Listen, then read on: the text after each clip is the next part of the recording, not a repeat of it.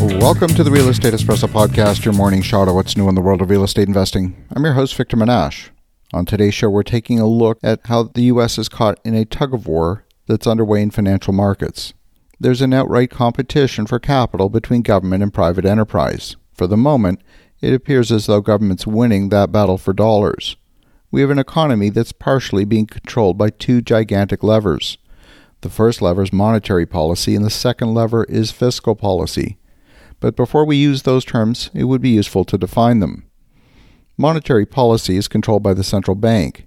These decisions affect bank liquidity, the printing of currency units, and the setting of interest rate policy. Fiscal policy refers to decisions made by governments to spend money.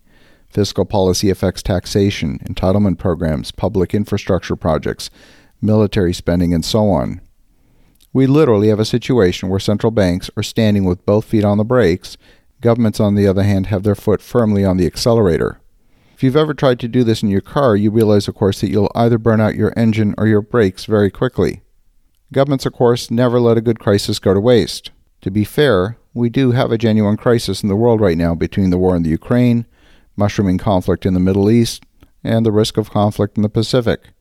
Neither the US nor NATO are at war, however, materials and munitions are being consumed as if the nation was at war. These situations were perhaps unforeseen, so naturally governments can be forgiven for extraordinary deficit spending to deal with those crisis situations. Then, of course, we had the global pandemic. That too was extraordinary. But in the wake of the pandemic, in peacetime, the spending didn't slow down. Now, there's a tremendous lag between the time a decision is made to spend money and the consequence of that decision being fully realized that delay is far beyond the electoral cycle. That's why politicians spend money with no regard for the consequence. For example, the United States is still paying for the war in Iraq and Afghanistan. The conflict is estimated to have cost $3 trillion so far. Some estimates put the full cost to closer to 6 trillion when you take into account the cost of servicing the debt that was borrowed to fund the war. Here we are 20 years later, still paying the consequence of a decision that was made more than 20 years ago. At the moment, we have two countervailing forces at the policy level that are fighting against one another. History has shown that when monetary policy and fiscal policy are not in sync, eventually fiscal policy always wins out.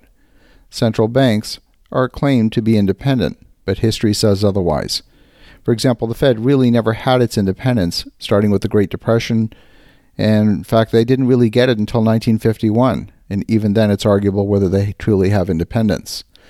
Perhaps the most concerning of all is the competition for investment dollars. The private sector and the public treasury are also competing for investors' dollars. By raising interest rates, the Federal Reserve has pulled capital out of financial assets and redirected those funds into the black hole of funding the U.S. government. The U.S. has literally flooded the market with issuance of new treasuries. This glut of supply had the effect of pushing up yields, as there are simply not enough buyers. This increase in yield makes the spending decisions of the government much more expensive in the long run. Eventually, the central bank will need to step in and monetize the debt, which is in and of itself inflationary. You might be wondering why I would say that. We have deficits running at 8.5% of GDP, and government spending represents a total of about 30% of gross domestic product. Deficits are such a large part of government spending. If you were to try and balance the budget, it would require cutting about a third of government spending. Austerity measures can work, but they have a poor track record of working when deficits are already this high. You crush the economy with austerity measures, which impacts tax receipts, and if you reduce the availability of debt through quantitative tightening and higher interest rates, then asset prices will fall, and we're already seeing that. U.S. tax receipts are highly linked to asset prices.